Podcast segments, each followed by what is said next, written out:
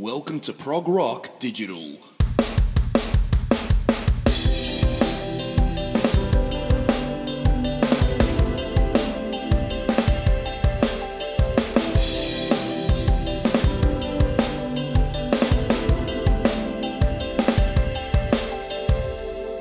Hi, everyone, and welcome back to another episode of Prog Rock Digital. This is episode 2 of season 4. Thank you very much for downloading and streaming. Thank you for visiting progrockdigital.com, and please keep those emails coming through. Now, today I'm chatting with Nick van Dyk from the band Redemption. Redemption have just released I Am the Storm, released March 17th out through AFM Records. Nice chat with Nick, always good to chat with Nick.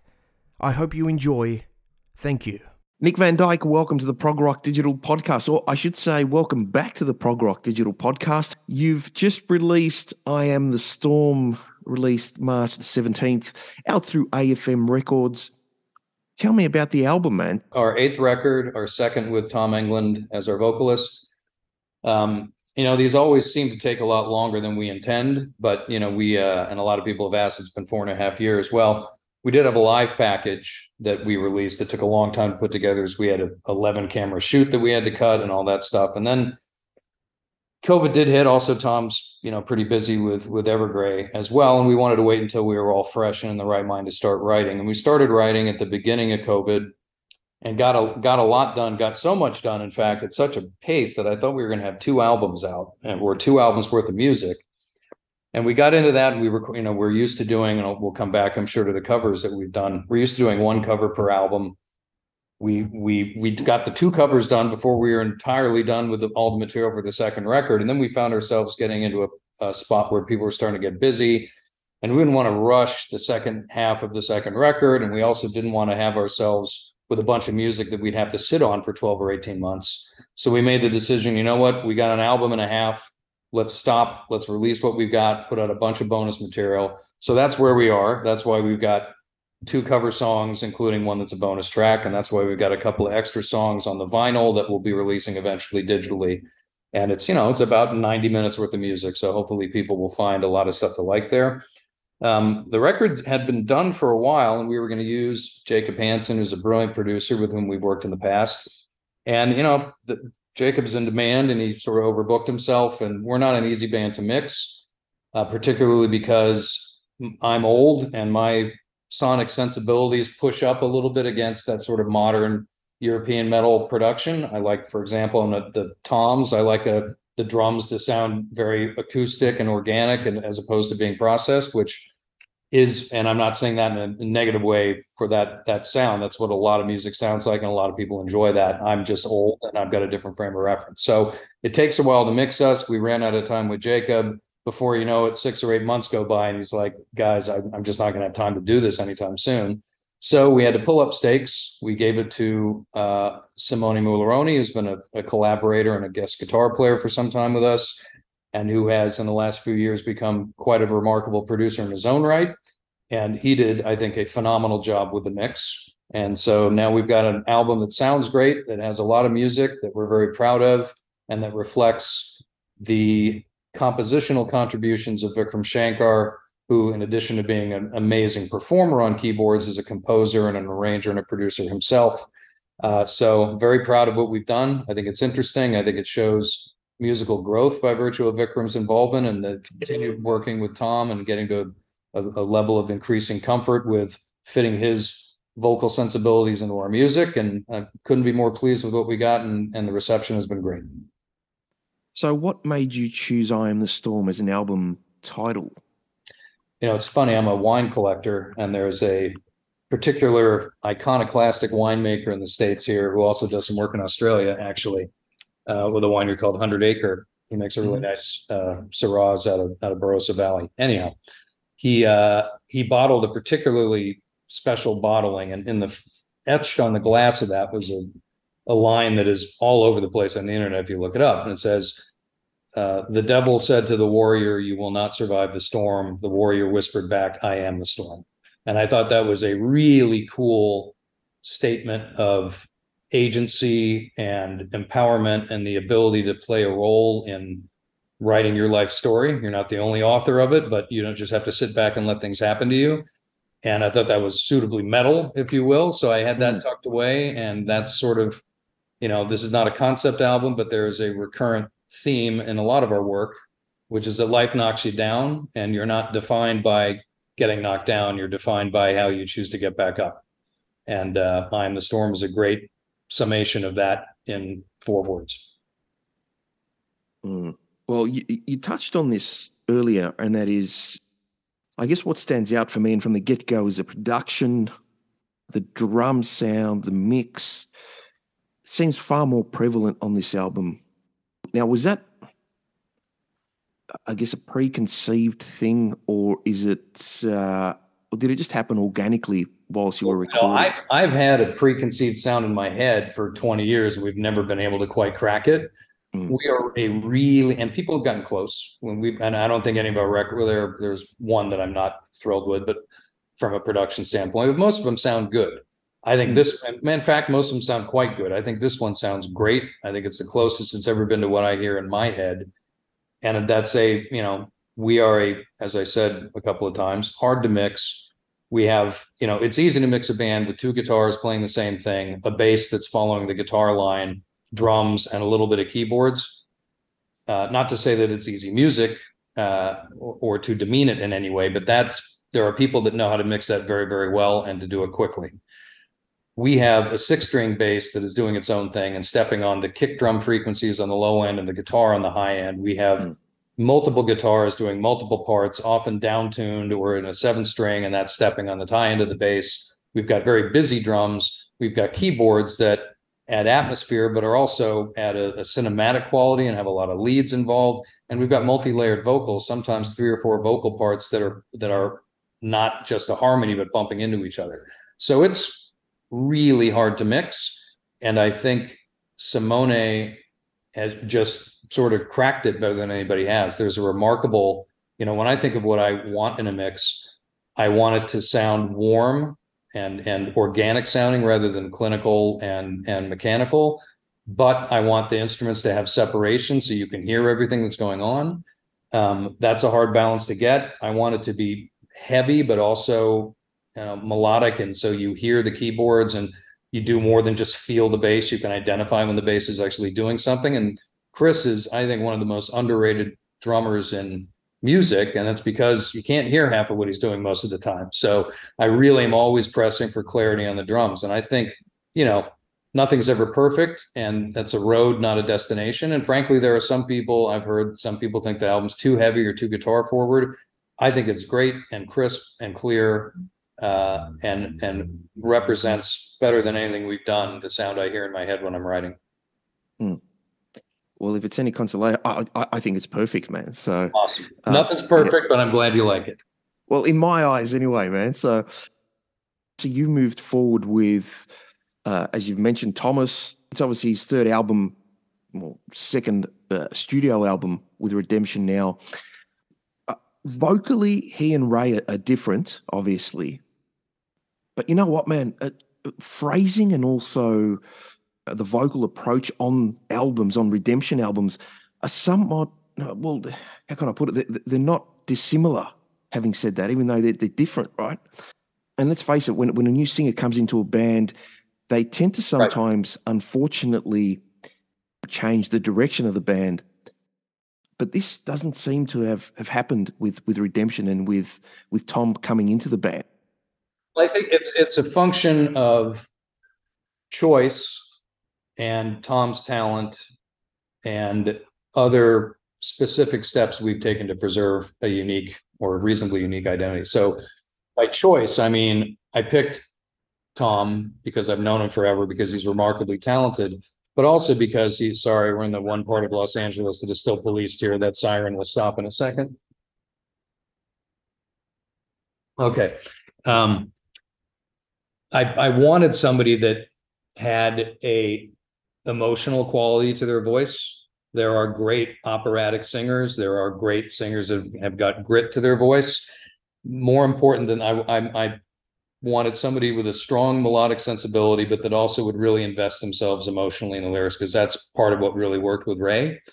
And so there is a similarity in the in in that type of delivery And while Tom's voice obviously sounds different than Ray's, the range is not dissimilar. Tom, there are some things that Ray does that are unique to Ray. There are some things that Tom does that are unique to Tom. And frankly, Tom Tom gives us an ability to growl, not in the sort of way, but in a snarling, you know, Dio-esque sort of way that was not, that's not really what, you know, Ray, that's not what Ray's about.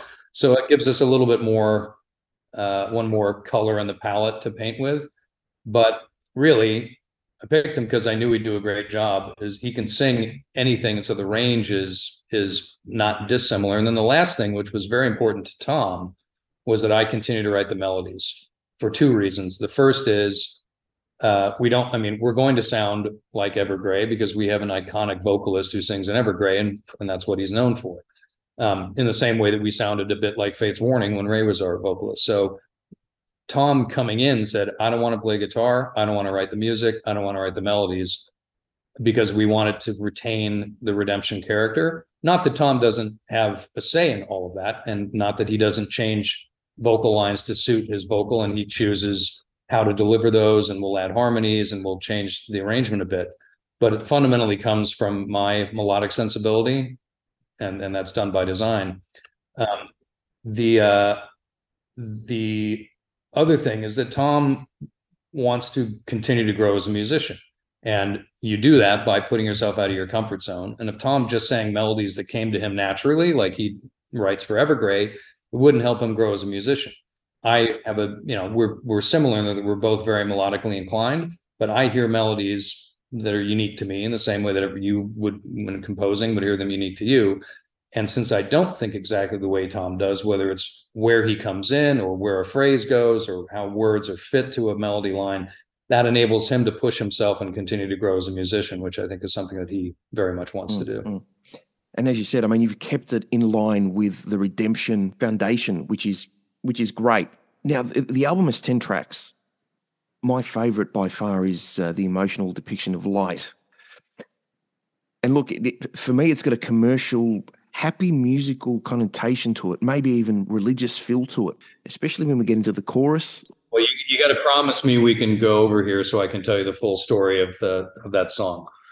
Um, I, I think there is there's definitely an uplifting element to it as I try to do with all of our music. I think you know our our one of the ways to define our lyrics at least is that we don't shy away we recognize that life is complex and has a darkness and a challenge and struggle and pain and fright and all those things but it also has hope and love and optimism and wonder and beauty and empowerment and all those things. So the dark and light of things and the reality of how complex that is, we try to reflect both musically in the in the juxtaposition between heavy music and strong melody, and then also lyrically, because I don't want to be serving up pablum and just pretending that everything is all right in the world and that nobody should ever feel bad.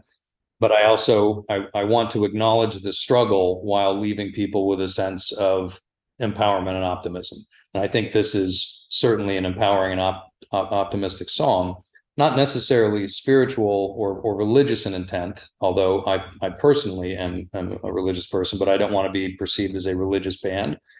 Um, but the the song came from two very different and potentially humorous sources, one of them anyhow.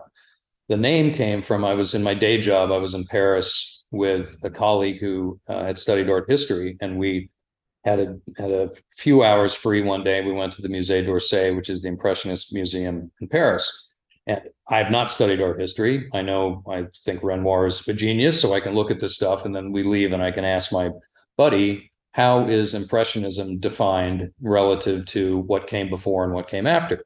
And he said Impressionism is about the emotional depiction of light. And I thought, what a cool turn of phrase. So I tucked that in my head, had no idea what I was going to write about but I thought that would be a cool, whether it's an album name or a song name. Fast forward a couple of years, probably, and I'm watching a show which may be popular down under called BoJack Horseman, which is an animated show about a. It's going to sound insane. It's adult humor, uh, animated show about a half man, half horse who is a washed up 80s sitcom star voiced by Will Arnett. And he's trying to you know, trying to straighten his life out. He's got all these failed relationships and he's a drug addict and an alcoholic and he's a mess as a as a I can't say human being. He's a mess as a half man, half horse, but it's really, really funny. So this is about his career comeback. He has a terrible relationship with his mother. And in one episode, his mother has died and he's eulogizing her. So the whole thing is just him talking at his mother's funeral. And her last words are, I see you. And he says, I don't know, does that mean she sees through me? You're this horrible person and you've, you've ruined these people's lives and you've made a mess of everything and you can't be trusted and you have no integrity and blah, blah, blah, blah, blah. And everything you do is a facade. Or does it mean I see you, I recognize you as an individual and as your own person, and I give you that dignity? Or does it just mean ICU, intensive care unit, because that's where my mother was? So um, but I thought that notion of seeing someone and recognizing uh, their dignity as an individual was also powerful. So I put those two into the blender along with a dose of the the ease with which people uh, choose digital interaction over real interaction and the walls that that creates. And presto changeo, you get uh, you get what we have there, which I think is is pretty special. I will say, in hindsight, a better articulation of that last notion, Roger Waters gave a quote recently where he said his entire body of work lyrically is around the idea of walking down the street and encountering a stranger and recognizing your humanity in that person and hoping that they also recognize their humanity in you, which is a much more eloquent way of phrasing what I tried to phrase. But it doesn't have the advantage of having the funny animated horse story. Right. Yes. Yes. So in other words, your heartbeat beats the same. Yeah. Yeah, exactly. I had you on on the show, and as I stated earlier, you were my very first guest on the podcast. This was back in 2020. Now, it seems to be a pivotal part of your catalog, releasing a live mm-hmm. album. All right. Um, what are your thoughts on that? We've done, we have done three, although you know we have been around for for almost 20 years, which is astonishing. I mean, the, the reality is we're not a huge band. Um, when we do have the opportunity to play out, particularly in the States, it's not to large audiences, with the exception of this Prog Power event, which is a pretty special opportunity for any bands our size. I mean, many great bands play there. Very few would be able to enjoy headlining in front of 12 or 1300 people uh, in the States, um, ourselves included. So it's a great opportunity. And I knew by virtue of the fact that we had a new album that we were eager to promote, I think people would be interested in having Tom perform. And we had the opportunity to surprise people with Ray showing up to do a song, which I think was important as a statement of the band, everybody getting along and, and the mutual respect there. And also had the opportunity to bring Chris Poland out to play a Megadeth song and also really to elevate the the song uh, Alive in Color, which I so I knew there was going to be a lot of special stuff and I thought, you know, it's a great opportunity. Let's capture it and see what comes of it. And so that was that. Um, and I'm, I'm glad we did. What's it like working with Vikram? He's a very well spoken individual, elegantly gets his point across in a succinct manner, amazing keyboardist, pianist. I had him on the podcast when he was promoting the Nectar album. How does it feel having a fan as a member of the band?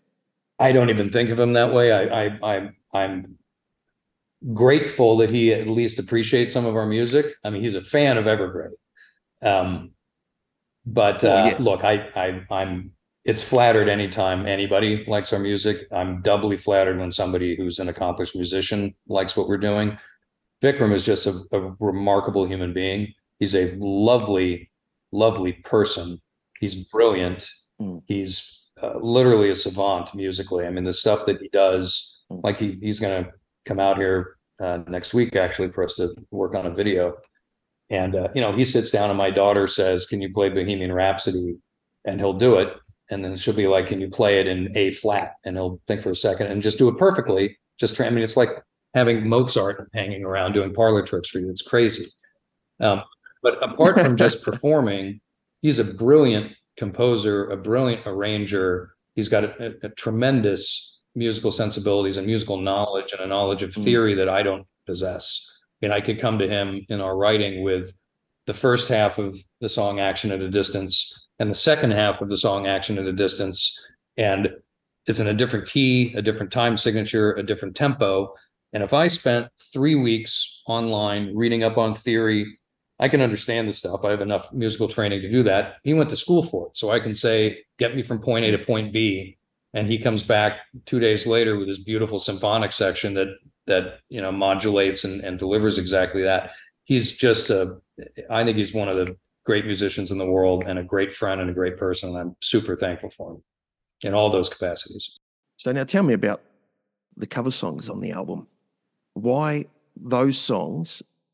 So again, I'll, I'll frame it by saying we were going to do one for each of two records, and we we have always, you know, always done one cover per album because I think a it's personally I think it's fun, um, but I think it's also neat to take something you know like if i if you held a gun to my head and said what's your absolute favorite song in the world? I'd probably pick hallowed be thy name by iron maiden. Nobody needs another version of hallowed be thy name by iron maiden. It's already done perfectly. You're not going to do anything to it by modernizing the guitars by a little bit right? But there's a lot of amazing songwriting in the 70s and 80s that was not done in a very metal style. And you can take those songs and do justice to the creative spark and the and the structure and the arrangement and the melody and the writing of the song but recast it in a very different light. And i'll go back to iron maiden. I remember i was probably 14 i bought the piece of mind picture disc and it had a cover of cross-eyed mary i didn't even know what a cover song was when i was 14 and i certainly didn't know who jethro tull was but I listened to that and I thought, oh, cool song. And then I realized it was a cover and I got the original. And at first I'm like, oh, there's a flute player. What do I need this for? But over the years, as I matured, I came to really appreciate that band and was introduced to a lot of great new music that way. And also saw how you can take that songwriting spark and repurpose it while doing service to, to what made it special in the first place. So that's what we've tried to do. Um, and I think we've been successful uh, at it, sometimes more than others but most of the time we're very happy with the covers that we've done. So we knew we wanted to do Red Rain because Tom sounds like Peter Gabriel, likes Peter Gabriel. Chris Poland is like, geez, this guy sounds like Peter Gabriel. You got to do a Peter Gabriel song. And we both liked Red Rain. I'd liked it for a long time. And the live version of it doesn't really sound like the the top 40 version of it. It's a six minute long drum solo. And we've got a great drummer who I I'm eager to show off, and he always plays with such restraint. I told him we're going to do this the live way and follow Manu Katché, and he plays over everything. He plays over every vocal line, and I want you to do the same thing. And he didn't quite step on things as much as uh, as, as he might have, but because it's very very tasteful. But there's a great showcase for him. And then the Genesis song was something that we had tried several years ago, and it just didn't click for whatever reason, the arrangements or the way the drums came together or something just it didn't have the magic. But i always liked that song. This is a you know it's a throwback to a time when you could write a song that was popular that's not terribly accessible. I mean for the musicians out there turn it on again the verse is in 13 4 which is not exactly danceable and there's no chorus until you get to the very end. So it's hardly the type of arrangement that you would expect from from pop music today i mean today you have people that are immensely talented, like a Lady Gaga, who, if she's performing with a piano, she's got one of the greatest voices in the world. She's an incredible musician. She writes her own music. She performs it well. She sings with tremendous emotion and power, and the arrangements are flowing and, and organic. By the time that gets pushed through the media machine, it is reduced to this soulless stuff that's really beneath the level of talent that she's capable of, of rendering. It used to be when you wrote stuff like Turn It On Again, it made it to the radio. Now it, it doesn't. So I like the idea of calling back to these times when great songs were great songs. We put the music down, it worked. We gave it to Tom, who I think does these covers mostly to appease me. But he came back with it. It's like, geez, this actually turned out pretty awesome. And we listened to the vocals and we're like, this is special. So we liked it so much, it sort of bumped Red Rain into the bonus track position. But that's that's how we came upon those two things.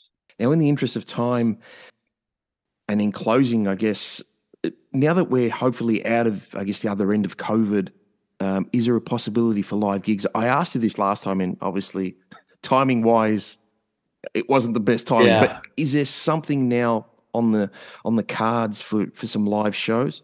Nothing, nothing concrete. There, there's a profound desire on everybody's part to get out and play we have a couple of things we're dealing with. The first is we're not a we're not a huge band.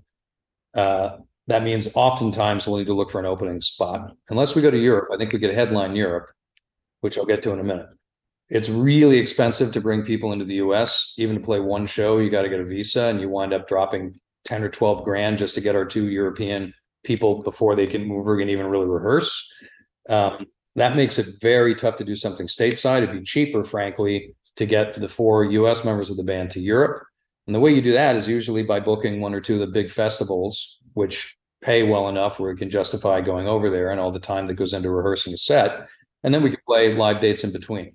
Um, and once we, you know, once we're rehearsed and up and ready, then we could maybe. I'd love to come down to Australia, play there. I'd love to play in Asia. Um, and so it, it really hinges on hey, we also got to be mindful that you know Tom's got Evergrey and Simone's got a bunch of stuff going on, and I got a pretty busy day job. So between schedules and finding the festivals to make it work financially, it can be challenging, but it's something we definitely want to do, and I look forward to being able to do it. Thank you very much for coming back on on the Prog Rock Digital podcast. The album's out. I am the Storm, out through AFM Records. Nick, any final words before we speak again? Uh, I just, as before, I want to thank you and your listeners. Um, you know, every every time we connect with a fan, every time we hear from somebody that cares about our music, it it gives us energy and enthusiasm to keep doing what we do, and we really appreciate the interest and support. Nick van Dyk, thank you very much. Hey, Nick, great to be with you. And I know you're talking to a buddy of mine in a little bit, he might have something interesting to talk to you about.